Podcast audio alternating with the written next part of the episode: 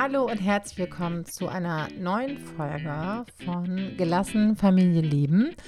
Ich bin Juli. Ich unterstütze Eltern dabei, weniger zu schimpfen, weniger auf laut zu werden, wirklich mit ihren Kindern in Verbindung zu kommen und mehr Leichtigkeit in ihrem Familienalltag zu erleben und vor allen Dingen in die Selbstwirksamkeit zu kommen, das tatsächlich selbst gestalten zu können und äh, aus sich selbst heraus.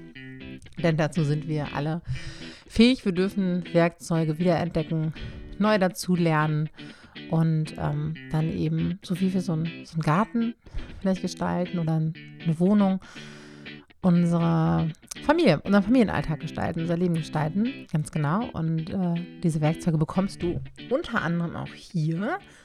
Ich freue mich sehr, dass du jetzt hier bist und ich nehme heute eine für mich sehr besondere Podcast-Folge auf, denn es ist was super Persönliches auf der einen Seite, ähm, das aber total wichtig ist. Das ist an der Zeit, ähm, das habe ich in den letzten Wochen gemerkt, etwas aus dieser Ebene heraus zu teilen.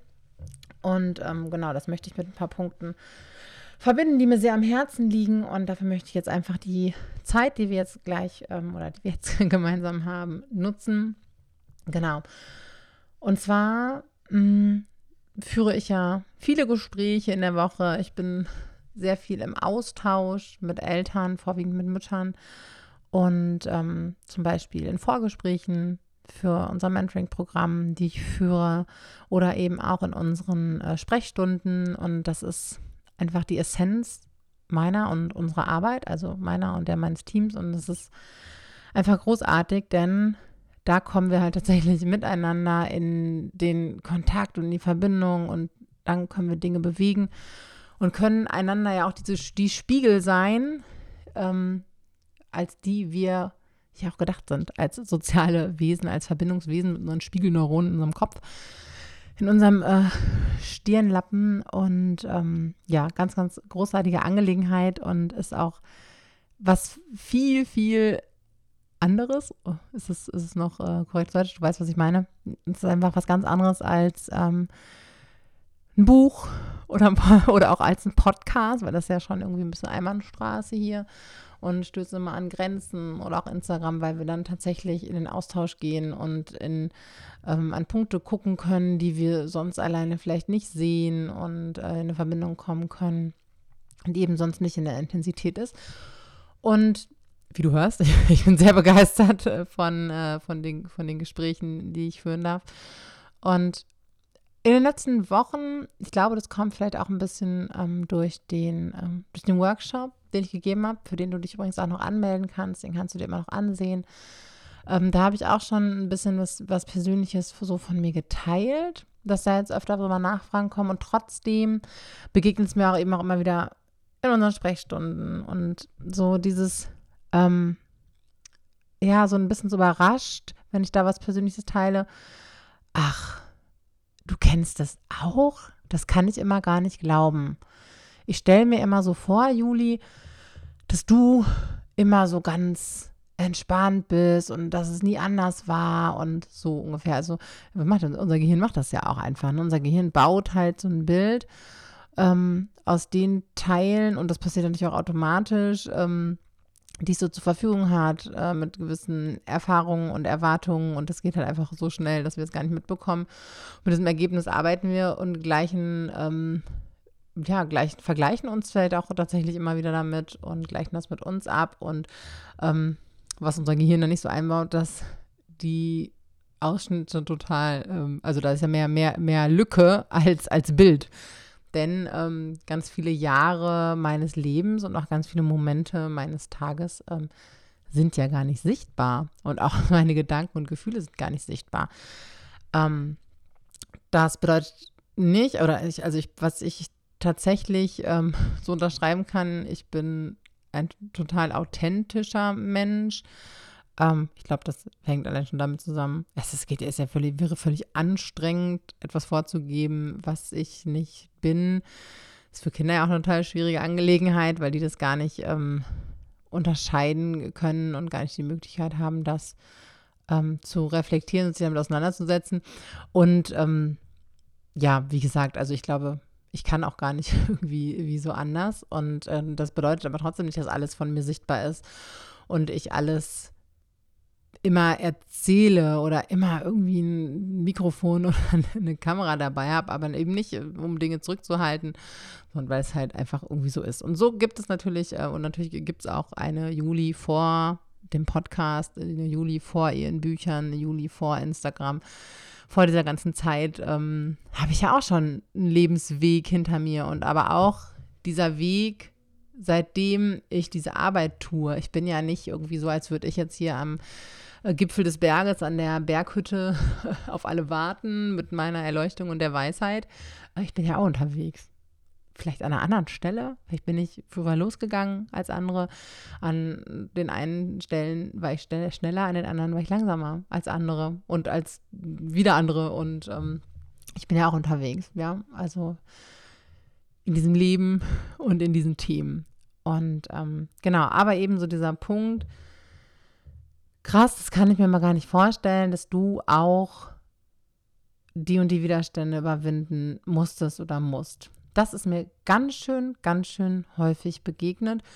Und da merke ich mal so, okay, ist Zeit, das mal wieder so ein bisschen zu demontieren, was die Gehirne von sich aus so montieren.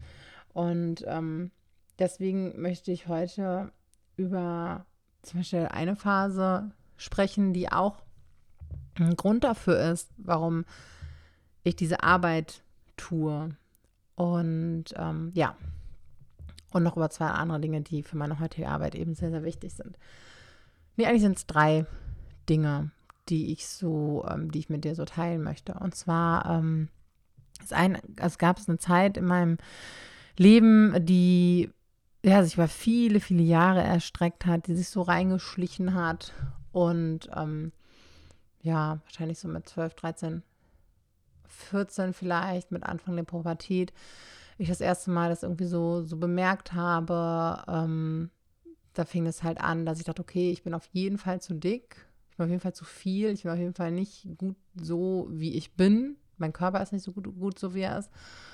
Und ähm, versucht habe, irgendwie abzunehmen und ähm, aber auch weniger zu essen und ähm, habe tatsächlich im Laufe der Jahre äh, eine Essstörung entwickelt die immer mal wieder so an die Oberfläche gekommen ist und richtig, mh, hm, ich hatte immer wieder immer so, ja, so Phasen. Ich kann mich auch tatsächlich nicht an alles so klar erinnern.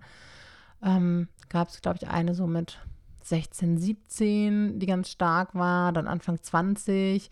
dann zieht sich das halt immer weiter so durch. Immer wieder der Versuch auszusteigen, aus so Phasen, ähm, also zu hungern, äh, zu regulieren, mich aber auch letztendlich ähm, zu übergeben, wenn es ähm, nicht nicht geklappt hat. Ich bin da, möchte da sehr offen mit dir sein, eben weil ich weiß, dass es eine totale, ja, immer noch irgendwie ein ganz schönes Tabuthema ist und immer noch einfach Millionen von Frauen, ähm, jungen Frauen, Mädchen, auch in allen Altersklassen, ja mittlerweile ja auch, ähm, auch viele Männer betrifft. Und weil es einfach so viele Jahre in meinem Leben ein Thema gewesen ist. Und ähm, letztendlich hat es auch echt eine Zeit gedauert. Ich habe mir Anfang 20 schon mal ähm, Hilfe geholt und war in einer, in einer Therapie, was aber für mich nicht so gut funktioniert hat, verschiedene Dinge ausprobiert. Und was ich schnell gemerkt habe, ich schlag mal so den Bogen rüber ähm, zu dem, was ich jetzt tue, ist, dass ich überhaupt kein Umgang, konstruktiven Umgang mit meinen Gefühlen kannte, außer irgendwie Deckel drauf, wegdrücken, bewerten, mich dafür schämen, nicht damit zurechtkommen. Also ich konnte die überhaupt nicht handhaben. Ich war damit überfordert. Ich habe die alle abgewertet, die waren alle irgendwie schlecht und ähm, sogar die angenehmen Gefühle, also sogar Fröhlichkeit und Freude waren irgendwie behaftet. Es durfte nie irgendwie zu doll werden. Und ähm, ich konnte irgendwie, ich konnte mit diesen ganzen Wellen überhaupt nichts, ich konnte überhaupt nicht damit umgehen. Ich bin direkt darin ertrunken, hatte Angst davor. Ich konnte nicht surfen, ich konnte nicht, äh, nicht schwimmen, obwohl wir zum Surfen und Schwimmen gemacht sind, denn wir haben ja diese Gefühle. Und äh, das ist mir eben viele, viele Jahre so gegangen. Und es hat natürlich was mit meiner Prägung zu tun und ähm, das, wie ich gelernt habe oder eben nicht gelernt habe, mit Gefühlen umzugehen. Und äh, natürlich auch so mit meinen äh, Erfahrungen in meiner Ursprungsfamilie, was nicht bedeutet, dass es ähm, unbedingt, dass ich tagtäglich gehört habe, irgendwie hör auf damit, reiß dich zusammen, lass das. Wir lernen ja einfach darüber, was uns vorgelebt wird und über das, was wir vielleicht hören, auch wenn es gar nicht so gesagt worden ist. Ja, wenn wir ähm, Kinder wegschicken, wenn sie starke Gefühle haben, sie in ihr Zimmer müssen, wenn wir uns abwenden, wenn wir deswegen schimpfen, dann ist die Botschaft für Kinder halt immer, du bist nicht richtig, du bist nicht gut so, wie du bist. Und was bei Essstörungen ja auch passiert, dass es, ein, dass es eine Art der Kontrolle, des Kontrollierens ist. Da wird etwas kontrollierbar gemacht, was sich im Innen nicht kontrollierbar anfühlt, zum Beispiel Emotionen. Da wird ein Selbst, das nicht richtig ist, versucht in eine richtige Form zu bringen. Da wird sich ganz viel, ist, ist ja auch ganz viel ähm, Verlagerung auf andere Schauplätze, ja, damit man sich mit anderen Dingen nicht beschäftigen muss. Das ist natürlich keine bewusste Entscheidung. Aber alles in allem geht es ja auch wirklich darum, Kontrolle. Ich bin nicht gut so, wie ich bin. Und ähm, mit Emotionen natürlich und letztendlich mit Bedürfnissen umzugehen, sich irgendwie voll zu machen, dann ist es doch wieder nicht richtig, sich anzufüllen ähm, oder Dinge nicht zuzulassen, Beziehungen zu regulieren und ähm, ist dann erstmal die bestmögliche Option und die einzige, die, die wir haben, wenn wir keine andere entwickeln. Dafür können wir ausgehen. Und es war ein sehr langer, ähm, sehr schmerzhafter Weg. Das hörst du mir vielleicht auch an, dass ich irgendwie ein wenig anders heute spreche. Ähm, dadurch und daraus ein total wertvoller Weg. Ähm, ich bin, und ich meine, ich bin halt Anfang 20 losgegangen zu einer der krassesten Phasen, beziehungsweise der, der wichtigsten und wirksamsten Phasen, komme ich gleich erst noch. Ähm, da hatte ich so mit 27. Ähm, und ja, ich habe einfach wahnsinnig, ich habe mich immer weiter wieder selbst entdecken dürfen. Und meine Kinder haben dann äh, später noch einen oben drauf gesetzt, was diese Reise angeht. Aber das war halt erstmal einfach, ja, einerseits schmerzhaft, andererseits ähm, eine Entwicklung, Auswicklung, wie so, als würde man so eine Pergamentrolle auswickeln und ähm, ja, sich selbst dabei begegnen und kennenlernen und ähm, viele Dinge erkennen. Und ja, mit 27 äh, habe ich dann irgendwann festgestellt, okay, ähm, das funktioniert so für mich nicht mehr. Mein, ich habe eigentlich überhaupt keine Lebensqualität mehr. Ich bin noch da, um zu funktionieren, um zu leisten, um mich zusammenzureißen oder eben, wenn es nicht funktioniert, äh, das Ganze mit Essen zu kompensieren. Und habe halt gemerkt, okay, ich werde das alles körperlich lange nicht mehr und seelisch erst recht nicht durchhalten. Ähm, weil es geht ja auch oft dann mit ähm, depressiven Zügen und all dem ähm, einher, starken Selbst Selbstzweifeln, äh, Abwertung, Scham, Abhängigkeit. Das ist ja auch einfach ein, ähm, eine Magersucht, das ist ja auch ein, ein Sucht, äh, Suchtverhalten. Ähm, Ess- und Brechsucht, die Bulimie und ähm, die, Unterschiede sind jetzt zwei Formen. Es gibt ja noch viel, viel mehr. Aber das war genau das, womit ich ähm, ja, zu kämpfen hatte und was meine Strategien waren. Und ich bin alleine da nicht rausgekommen. Und ich bin auch mit ähm, einmal die Woche zur Therapie gehen nicht da rausgekommen. Und habe dann einen ziemlich krassen Entschluss für mich gefasst. Ich bin dann in eine psychosomatische Klinik gegangen. Und es war schon echt eine krass schwere Entscheidung. Rückblickend eine der besten meines Lebens. Tatsächlich, so viel kann ich vorwegnehmen ähm, weil sich da einfach, also ich, äh, man kann sagen, ich war tatsächlich auch elf oder zwölf Wochen lang da. Das hätte, ich, hätte man mir das am Anfang gesagt, das hätte ich niemals gemacht. Und letztendlich war das so wirklich eine heilsame Zeit, weil es einfach den Raum dafür gab, sich alles anzugucken, dass alles kommen darf und ich mich aber auch darin so wiederentdecke. Und ähm, ja, das war einfach eine krasse Entscheidung, aber ich habe dem dann endlich Raum gegeben und konnte halt so wirklich so ein Deep Dive machen. Und ähm, was ich da für mich entdeckt habe, und das ist halt auch was, was Spannendes, weil ich das auch in vielen Gesprächen immer wieder höre und was jetzt auch unmittelbar mit meiner Arbeit zu tun hat. Ich bin dann da in die Klinik gekommen und dann gibt es irgendwie, ähm, gibt so Therapiepläne. Ich rühre übrigens gerade in meinem, ähm, in meinem Milchkaffee, in meinem Sojamilchkaffee. Ich nehme mal einen Schluck. Mm. Den habe ich mir extra mitgebracht, weil es hat für mich oft so ein, ja, ich plauder mal mit euch ein Ründchen Charakter und dann vergesse ich oft den Kaffee, weil es gibt ja in dem, dem Sinne keine Gesprächspausen. Mhm. Weil ich die ganze Zeit spreche. Aber ich baue die jetzt hier einfach mal ein bisschen mit ein, damit ich trotzdem so ein Kaffeegefühl habe. Mhm. Ich bin auf jeden Fall da angekommen und dann gibt es halt irgendwie erstmal äh, zig Therapiepläne. Und was man nicht alles macht den lieben langen Tag oder was man auch nicht macht. Ähm, und ich weiß, was mich da angesprungen hat, ist, wie ich habe, ich glaube, ich hatte ein oder zweimal die Woche Einzeltherapie. ich glaube tatsächlich nur einmal die Woche. 20 Minuten. Und dahingegen drei bis viermal die Woche eine bis anderthalb Stunden Gruppentherapie. Und ich habe gedacht, da wollte ich mich verarschen. So, was soll das denn? Und was soll ich hier mit den ganzen anderen Leuten? Also ähm, mir das auch noch irgendwie alles anhören und was soll mir das denn bringen? Das, ne, so. Und dann auch noch mit denen zusammen Kunst und Sport und äh, all diese Sachen und Bewegung und Entspannung, war ich voll anti. Mhm. Und hatte aber keine andere Wahl. Hab mich dann nach anfänglichen Schwierigkeiten, ach komm, nee, ich packe hier alles auf den Tisch, ne? Bin erstmal nach einer Woche wieder abgehauen, ne? bin, bin halt gefahren. Ich meine, ich war ja, ähm, hab, bin ja freiwillig äh, da, dort gewesen und äh, ein erwachsener Mensch und bin dann nach Hause gefahren, habe dann aber erstmal gemerkt, okay, shit, ähm, nö, hier geht es ja nicht mehr. Durfte dann zurückkommen und ähm, okay, hab da, aber eigentlich war das, war, war das halt gut, weil dann lief es halt richtig für mich habe gedacht, okay, jetzt springe ich einfach da rein. Ich mache das einfach und vertraue auf dieses Konzept. Ich vertraue jetzt den Menschen, die hier sind und die das zusammengestellt haben. Und es hat sich als genau richtig herausgestellt. Ähm, es war wirklich so heilsam, so lehrreich. Ähm, das genau so zu machen. Also ich hatte eine coole Therapeutin, mit der ich die 1 zu 1 Gespräche hatte. Die war auch mit in der Gruppe drin, mit noch einer anderen Therapeutin und ich glaube, wir waren sieben bis zwölf mindestens. In der, aber ist auch, ist auch irrelevant.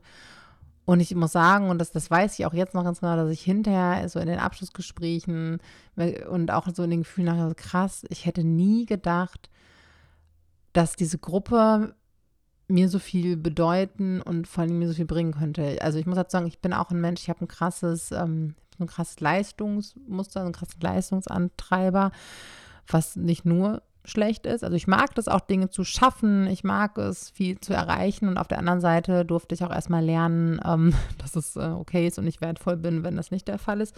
Ich war zu der Zeit noch anders und ich wollte natürlich äh, das meiste für mich rausholen, wollte auch meinen Raum haben, wollte sicher gehen, dass ich mein Problem löse. Und warum erzähle ich das? Ähm, weil das kenne ich halt auch aus vielen Gesprächen, aus vielen Anfragen. Die Frage, kann ich auch eins zu eins Coaching machen? Und ähm, wenn ich so auch an meine Gruppenzeit denke, ich wette niemals das erreicht. Ich hatte niemals diesen inneren Wachstum, dieses innere Wachstum gehabt, mich zu öffnen, neue positive Beziehungserfahrungen zu machen, ähm, automatisch durch Themen der anderen in mir Themen mitbewegen zu lassen. Ich erkläre das gleich noch ein bisschen genauer. Das, was da mit mir passiert ist, als ich selbst ähm, in dieser Gruppe war, ähm, da wusste ich ja noch gar nicht, warum das funktioniert, warum mir das so viel bringt. Und heute weiß ich das. Und ähm, ich kenne natürlich all diese, ähm, all diese, all diese Gedanken. Ich blätter hier mal kurz in, mein, in meinen Notizen, weil heute habe ich mir tatsächlich, tatsächlich ein paar Notizen gemacht, weil es so viele wichtige ähm, Dinge zu sagen gibt. Also das, was ich da unbewusst erlebt habe, ist halt genau das, was ich und was wir bei gelassenen Familienleben heute ganz bewusst nutzen und was total Sinn macht aus psychologischer Sicht, aus sozialwissenschaftlicher Sicht, aus neurowissenschaftlicher Sicht, aus Sicht der Psychotherapieforschung, ähm, dass wir in einer Gruppe zusammen sind, dass wir ähm, diese, ja, man sagt Transformation, diese Umwandlungskraft nutzen, die tatsächlich nur sichere, geschützte Gruppenverbindungen haben.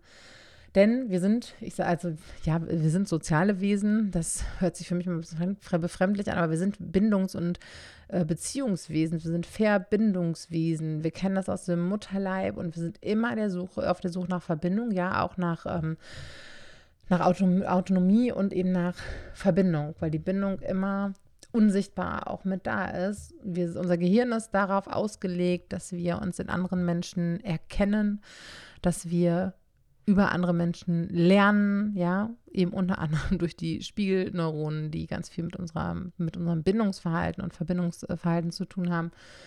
Und ähm, ja, ich, äh, wenn du mir schon etwas länger zuhörst, dann weißt du, ich liebe einfach Gehirn und äh, Nervensystemwissen und deswegen flups das immer hier wieder mit rein.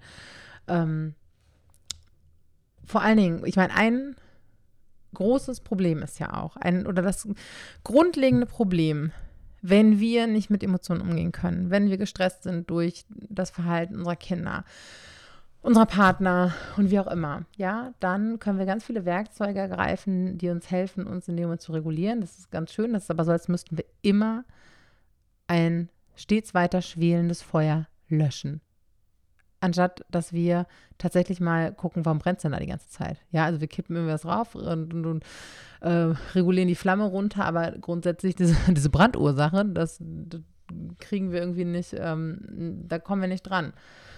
Und liegt eben daran, Teil des Hauptbestandteil unseres Problems ist ja, ähm, dass wir keine starken, gesunden, funktionalen Verbindungen und Beziehungen hatten in prägenden Jahren. Das heißt jetzt nicht, wir jetzt hier nicht den Umkehrschluss machen, das war alles ganz schrecklich und traumatisch, wobei wir auch den Begriff traumatisch natürlich äh, anders angucken dürfen, als dass er oft so geläufig ist. Ähm,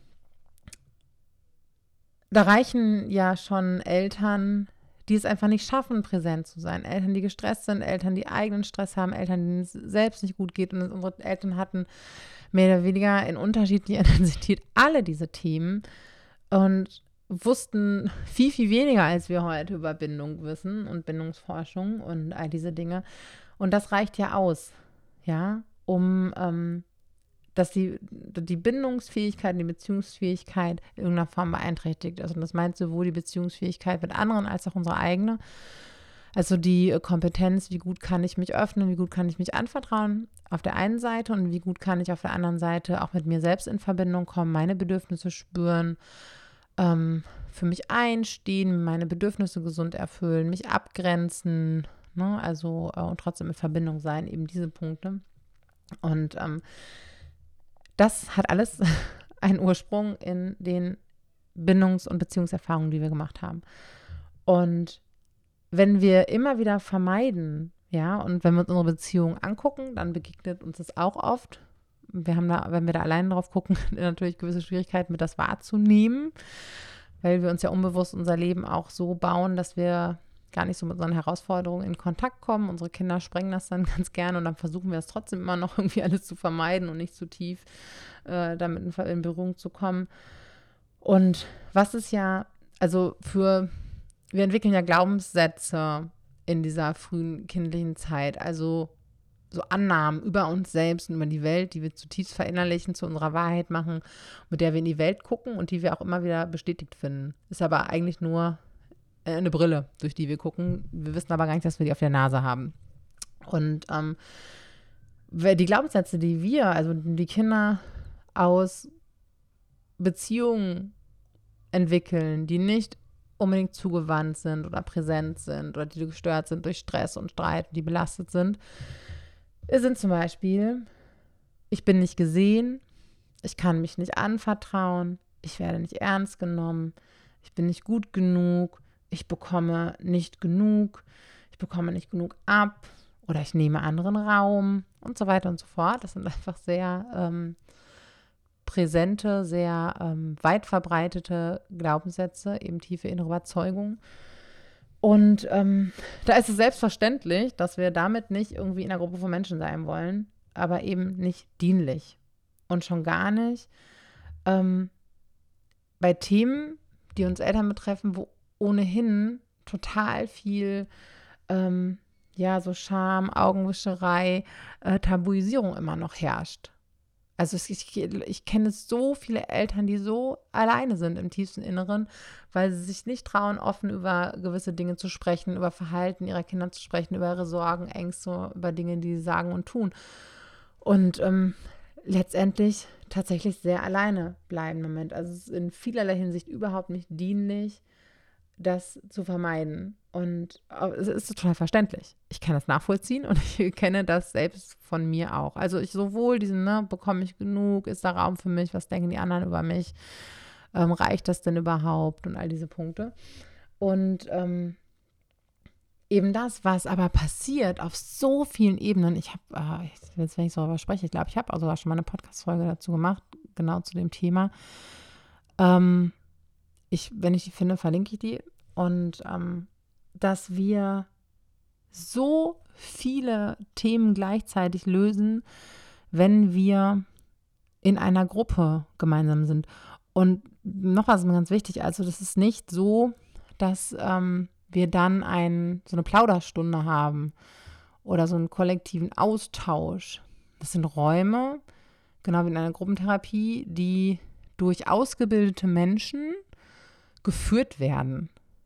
Ähm, und dass diese Menschen, die diesen Raum führen, diesen geschützten Raum übrigens, der ist ja auch nicht für jeden offen, das kann ja auch nicht jeder einfach in unsere Mentoring kommen, ähm, unsere, in unsere Begleitung kommen. Da gibt es vorher Gespräche und da wird genau geguckt, ob alles passt.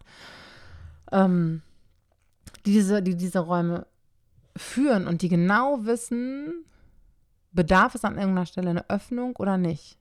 Einen offenen Austausch oder nicht. Und ähm, was aber ja geschieht, ist, wir bekommen Rückhalt, wir machen die Erfahrung, wir sind richtig, wir sind angenommen, wir sind nicht alleine, wir bekommen unseren Raum, wir machen ganz viele stärkende Beziehungserfahrungen und gerade die, das ist übrigens einer der höchsten Wirkfaktoren von Therapie und Coaching. Das ist jetzt so ein bisschen Background-Wissen, ähm, dass man in einer guten Coaching-Ausbildung und in einer guten Therapieausbildung bekommt. Der größte Wirkfaktor ist die sogenannte therapeutische Allianz im Coaching und in der Therapie, das ist die Beziehung, die Beziehung, die stattfindet zwischen ähm, Therapeut, Coach und Klient und natürlich aber auch zwischen dem ganzen Raum. Und es ist eine zutiefst verändernde Erfahrung. Wenn du überlegst, dass das, was ja auch bei mir in meinem nervlichen Verknüpfungen im Gehirn also in den Datenbahnen da abgespeichert war, dass Beziehung nicht sicher ist, dass ich nicht gesehen bin, dass es nicht sicher ist, sich zu öffnen und sich so zu zeigen, wie ich bin. Ja, das alles. Ähm, und dann konnte ich intensive neue Erfahrungen, und das wird überschrieben. Denn wie lernen wir über Erfahrung? Und wenn dann Emotionen dabei sind, ja, und in dem Fall eben vertrauensvolle, angenehme, ich bin angenommen, ich bin gesehen, ich bin richtig, ich bin bestärkt, verändert sich so viel an unserer Gehirnstruktur und dann gibt es da neue Erfahrungen und eine ganz, ganz tiefe Veränderung. Das ist halt das, was mit passiert. Und wenn wir dann eben noch die Themen bewegen äh, in einer guten um Umgebung und die verändern, ist einfach so, so viel möglich. Was auch passiert, ähm, zum Beispiel, dass so viele Themen mitgelöst werden, weil wir haben ja alle blinde Flecken und manche Dinge sind uns bewusst auf manche haben wir gar nicht so richtig bewusst Zugriff, weil wir die immer wieder unbewusst wegdrängen und uns nicht damit befassen oder es ist irgendwie einfacher, anderen die Verantwortung dazu zu geben und so weiter. Achtung, kommt nochmal ein Schluck Kaffee. Und ähm, ich selbst habe die Erfahrung gemacht. Und wir hatten aber auch ähm, bei uns in der Begleitung immer und immer wieder die Erfahrung, eine ist mir besonders einprägsam in Erinnerung geblieben. Da haben wir mit einer Teilnehmerin ein Thema bewegt, wo es ähm, darum ging, wie kann ich mich gut abgrenzen gegen Dinge, die irgendwie meine, meine Eltern vielleicht sagen. Wie kann ich ne, sagen, ja, hier halt stopp, das möchte ich nicht und wie kann ich für mich einstehen. Und eine andere Frau hat zugehört und kam einige Tage später in den Call. Meine, das ist so krass, was dadurch für sie möglich geworden ist, weil sie gemerkt hat, dass ihr Ursprung, dass ihr eigentliches unten runterliegendes Thema eben auch eins aus dem Familienkontext, familiären Kontext ist mit Abgrenzung. Da werden wir vielleicht innerhalb dieser Zeit sonst nicht drauf gekommen, weil das Unterbewusstsein das immer wieder zugedeckt hat und sie überhaupt keine Chance hatte, das zu entdecken, aber das eben dadurch mit angestoßen worden ist und so viel Mitlernen und Mitveränderung dann eben möglich ist. Und ähm, das war und ist für uns alle immer wieder ähm, unfassbar. Also es ist einfach ein total tief wirkungsvoller Prozess. Ähm, Übrigens werden so auch innere Widerstände leichter gelöst, weil das Gehirn die bearbeitet, wir aber nicht direkt selber angesprochen sind. Ja, also das ist, das ist einfach auch abgefahren, wie wir so ticken und wie wir so funktionieren. Und ähm, wenn jemand sagt, ja, wenn du mal eins zu eins anbietest, hab ich mal. Hab ich mal. Mache ich nicht mehr. Weil, und das wirklich nicht. Denn ich kann und ich konnte weil ne, ich dachte halt auch erst so, ja, nee, das ist schon wichtig und das ist das, was die Menschen, was die Menschen möchten und das, was man ja auch so macht. Und, oh, ich weiß gar nicht, vielleicht warst du ja auch bei mir im 1 wenn du sie hörst. Das war im Vergleich zu dem, wie wir, wie wir jetzt arbeiten und wie wir jetzt mh, mm, in diese Prozesse gehen und diesen Weg gehen, gemeinsam, Schritt für Schritt, Seite an Seite das ist so eine zähe Angelegenheit, wenn man dann, naja, wenn man Woche zu Woche, kenne ich aus meinen eigenen Therapien auch, zusammenkommt, dann ist es schon echt ein zäher Prozess. So, dann haben wir Kinder, dann haben wir Alltag, dann kommt so viel dazwischen, dann kommen wir nicht dazu, weiter in die Tiefe zu gehen. Dann liegen vielleicht zwei Wochen dazwischen, drei Wochen, vier, alle zwei Monate.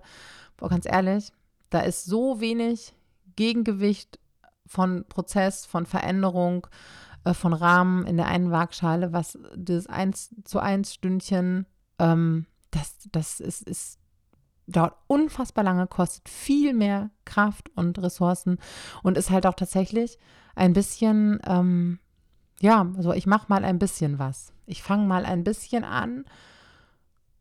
Und wenn es jetzt vielleicht um uns alleine geht und ne, mag das fein sein, geht aber nicht mit uns alleine. Und wir haben einfach eine sehr begrenzte Zeit, in der wir unsere Kinder begleiten. Ja, also die frühkindliche Prägungszeit ne, innerhalb der ersten drei Lebensjahre, Schulkindzeit, Vorpubertät. Das heißt nicht, dass wir dann die Beziehung nicht mehr anders gestalten können, aber es ist eben nicht mehr so. Es, es wird schwieriger und es wird anders und weil dann die Ablösung beginnt, weil einfach schon ganz viel an grundlegendem Erfahr Erfahrung da ist. Und deswegen habe ich für mich diesen Rahmen, den ich jetzt seit Jahren so, ähm, so mache und ähm, nämlich sehe, was passiert und was möglich ist und der vielleicht ein bisschen mehr Mut kostet. Das mag sein. Es ist ja auch eigentlich nur der erste Schritt, sobald du die erste Erfahrung gemacht hast und das erste Mal im Raum warst, alles fein. Ähm, weil da sind ja auch noch wir, die das leiten und abholen und im Blick haben und die hinter all dem im Austausch sind. Zu einer guten Gruppentherapie gehört ja genauso wie zu, einer, zu einem guten Gruppencoaching und zu einem guten, guten Gruppenrahmen eine Supervision und ein Austausch, eine Dokumentation. Und ähm, damit die Prozesse alle im Blick sind und all das. Und wenn das, das gegeben ist, ist es wirklich der Hammer. Und es ist mir und dem ganzen Team tagtäglich eine Riesenfreude, ähm, das einfach so zu machen und dadurch in viel, viel kürzerer Zeit viel, viel intensivere Ergebnisse und Veränderungen hervorrufen zu können. Und ähm, wie gesagt, ich kann jeden verstehen, der denkt so, ja, das ist irgendwie besser, das eins zu eins zu machen. Das ist ähm, vielleicht effektiver, da ist mehr Raum für mich, da bin ich geschützter. Ähm, ich kann jetzt natürlich auch erstmal nur für unseren Rahmen sprechen, weil wir den selber gebaut haben mit Verschwiegenheit, mit Vorgesprächen, mit Abwägen, wer passt, ähm, zu wem passen wir, wer passt zu uns, dass ähm, wir das erreichen. Ich kann jetzt natürlich nicht für andere Gruppen und Gruppenprogramme sprechen, das weiß ich nicht. Das kommt, ne? Und die Art, wie wir damit umgehen, wie wir vorbereiten, wie wir nachbereiten, wie wir als Team in Verbindung sind, welche, ähm, ja, was wir gebaut haben, eingebaut haben, um das alles gewährleisten zu können. Also ich kann jetzt nur von uns, von gelassen Familie Leben sprechen und ähm, ja, jetzt, ähm, was es dann halt für Möglichkeiten birgt. Dafür müssen natürlich gewisse Dinge gewährleistet sein, die wir gewährleisten können. Ähm, Genau, und dann hat es einfach eine riesengroße Kraft. Krass, ich wollte eigentlich noch, äh, nein, ich teile es auch noch mit euch. Ähm, den dritten Punkt, aber ich bin jetzt gerade durch. Ähm, ich war jetzt einfach so viel in unserer, in unseren Gruppen emotional und damit verbunden, was da, was in diesen Räumen passiert und passieren kann, auch mit der Leichtigkeit übrigens. Wir denken ja auch immer so, boah, da muss ich an mir arbeiten, das ist so hart. Müssen Schritte gegangen werden, ja, und trotzdem auch endlich mal die Erfahrung zu machen, es darf auch leicht sein. Wir kennen das, ne? Hart kennen wir. Hart arbeiten, uns anstrengen, uns durchbeißen, Dinge durchziehen. Von der Leichtigkeit getragen sein, von einer coolen Energie angezogen sein, gerne sich irgendwo hinbegeben. Ja, da wird es noch viel leichter. Und auch das ist möglich. Das ist uns nur oft nicht so bekannt. Und ich schwinge jetzt gerade so, so, so da drin, weil ich mich einfach so viel darin bewege und durch all das, was ich jetzt erzählt habe, natürlich damit connect bin. Und trotzdem möchte ich noch eine Sache erzählen, ähm, weil das auch letzte Woche, da habe ich auch bei uns in der in, in, in dem Mentoring-Rahmen auch erzählt, ja, ich habe heute Nachmittag auch auf dem Bett gesessen und geweint. Und ich kenne das auch, Punkte, an denen mir alles zu viel ist. Natürlich. So. Ich bin Mensch, ich habe meinen Weg, ich gehe meinen Weg und ich habe meine Herausforderungen. Was ich aber merke in solchen Phasen, ich habe so, jeder von uns hat die Werkzeuge. Wir alle haben Werkzeuggürtel. Manche Werkzeuge sind vielleicht ein bisschen eingerostet oder rausgerutscht, andere hast du noch gar nicht entdeckt. Vielleicht weißt du auch gar nicht, dass du einen Werkzeuggürtel hast. Und mittlerweile, nach vielen, vielen Jahren des Übens und Praktizierens und ähm, habe ich halt meine Werkzeuge mal griffbereit. Ich weiß, wie ich mit mir umgehen kann in solchen Situationen. Ich hadere auch manchmal, wenn es um meine Kinder geht. Und dann habe ich aber ein Werkzeug, mich aufzurichten, zu, einen Realitätscheck zu machen und wieder in einen richtigen konstruktiven Blickwinkel zu kommen. Und manchmal bedeutet das auch Austausch und Beratung. Auch das. Und ähm, ja, das ist halt der Unterschied. Nicht, dass kein Zweifel mehr kommt, dass kein Hadern mehr kommt, dass keine Stolpersteine mehr kommen, dass keine Abgründe mehr kommen, über die wir entweder drüber springen, uns durchhangeln oder mit anderen Menschen Brücken bauen müssen. Das kommt alles immer, weil wir leben. Doch nicht mehr davor zurückzuweichen, daran stecken zu bleiben, stehen zu bleiben, da reinzustürzen. Darum geht es. Weiterzumachen, weiter zu lernen, sich weiter darin zu üben. Und das ist einfach der Unterschied. So. Wow, das ist, glaube ich, echt lange geworden. Es ist sehr persönlich geworden und ich merke aber auch in den Dingen, wenn ich so zurückblicke und ich meine, die, das waren so viele Jahre meines Lebens ähm, und wie anders es, ist, es jetzt ist und jeder einzelne Tag davon, der anders ist, ist wertvoll und so viel mehr lebenswerter. Und das Coole ist ja auch einfach, es geht mir nicht nur besser, ich bin gesund, ähm, ich bin kraftvoll, ich kann weitergeben an andere. Dann das ist halt richtig geil und richtig schön und für mich die größte, ja, es ist ein Riesengeschenk. Meine Arbeit ist ein Riesen für mich. Und, und das Schöne ist halt auch zu sehen, dass ganz oft genau das in, in diesen Prozessen freigesetzt wird. Also wenn ich an die Familien, an die Frauen denke, die wir begleitet haben in den letzten Jahren, also wie viele davon selbst losgehen dann und gucken, okay, wo, wozu fühle ich mich denn eigentlich noch berufen? Was habe ich denn in mir? Wo, wo ruft es mich hin? Welche Stimme ist da in mir, die sehnsuchtsvoll sagt, hey, wäre es nicht cool? Und jede einzelne Frau von mir im Team ist übrigens auch diesen Weg gegangen und irgendwann war da in ihnen auch der Ruf. Oder wir haben das zuerst gesehen und gesagt, hey, wie wär's? und ähm, ja, das ist einfach wunder, wunderschön und es lohnt sich für jeden einzelnen Tag. Es hat mich ein bisschen, ähm, ja, ein bisschen überlegen gekostet, okay, wie viel davon teile ich jetzt so heute und finde es aber einfach wahnsinnig wichtig. Ähm, denn, wie gesagt, ich habe einen Weg hinter mir, ich habe Wege vor mir und ähm, Manches davon liegt aber auch so weit zurück, dass ich das selber manchmal schon gar nicht mehr so präsent habe, weil es einfach ein anderes Leben war. Und ähm, manches davon ist noch gar nicht so lange her. Also, ähm, worüber ich jetzt noch gar nicht gesprochen habe, also in, ne, was so kurz vor den Kindern war oder ähm, und das ist einfach schon so weit weg von dem und von der, die ich heute bin, ähm, völlig selbstverständlich, dass ähm, ich das mir gar nicht mehr so richtig auf dem Schirm habe. Ja, also größte, ähm, größte Herzensempfehlung für euch loszugehen. Und ich weiß auch noch so die ersten Coachings und Seminare und Programme, die ich ähm, die ich, die ich gebucht habe, das ist schon irgendwie crazy. Ich habe heute noch in, äh, im Team darüber gesprochen. Ich habe das auch, äh, ich habe das auch meinem Mann manchmal gar nicht erzählt, erst später oder wenn ich damit fertig war oder so, weil ich gar nicht wusste, ähm, findet das jetzt gut oder teilt er das? Und äh, jetzt er sagt mal, ich habe, er hat immer gemerkt, es hat immer irgendwas gebracht für uns, für mich, für die Familie, ähm, für meinen beruflichen Weg, dass er das gar nicht mehr hinterfragt, wenn ich solche Entscheidungen treffe, sondern sich darüber freut und für mich freut. Aber auch so, ähm, das ist halt erstmal irgendwie braucht man ein bisschen Anlauf und mittlerweile ist es so selbstverständlich und so eine Freude geworden, weil ich weiß, ey, krass, ähm, es kann so schön sein und es kann so einfach sein, weil das Leben ist ja trotzdem immer noch herausfordernd genug. Und ähm, dann ist es ja irgendwie schön, wenn wir uns, uns leichter machen können an all den Stellen, an denen das möglich ist. Und wie gesagt, ich habe nicht vergessen, ähm, wie viel Mut es mich anfangs gekostet hat und wie viel ich in meiner Kribbelzone war. Und bestimmt wartet da auch noch ganz viel Kribbelzone auf mich. Yes, okay, wenn ich jetzt richtig gezählt habe, ist das die erste, oh doch, tatsächlich. Es wird die erste Podcast-Folge im Jahr 2023 sein. Ich kann dir gar nicht sagen, warum.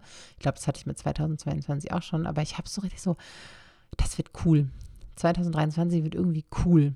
Ähm, und wird es auch. Es wird viele coole Dinge geben und wir werden gemeinsam viele tolle Dinge erleben, da bin ich mir total sicher. Ich habe es in dem ähm, Jahreswechsel Newsletter auch schon geschrieben und ich möchte das hier aber auch nochmal sagen, wenn du dir einen Podcast anhörst wie mein, wenn du mir folgst bei Instagram und dich mit diesen Dingen beschäftigst, das ist nicht selbstverständlich. Das machen gar nicht so viele Menschen, wie wir immer denken. Und das ist mega, weil dann bist du unterwegs. Dann hast du verstanden, dass du Dinge an fassen, anpacken, angehen kannst, dass du Gestalterin werden kannst, dass du anfangen kannst, dein Leben zu gestalten, dein Familienalltag und das ist der Hammer und das finde ich mega. Ich feiere das total. Ich freue mich darüber. Ich bin dankbar und bin stolz, dass ich ein Teil davon sein darf und dass wir so irgendwie gemeinsam unterwegs sind. Finde ich richtig cool. Ich wünsche einen super Start in dieses Jahr. Vielleicht hörst du es aber auch viel später erst und dann in diesem Tag oder in diesem Moment, dem du gerade bist. Und ähm, ja, hab hier, hier steht so eine Karte vor mir. Positive Vibes Only. Ja, weiß nicht. Positive Vibes schicke ich dir jetzt auf jeden Fall, weil ich gerade so da drin bin. Mach's gut, bis ganz bald.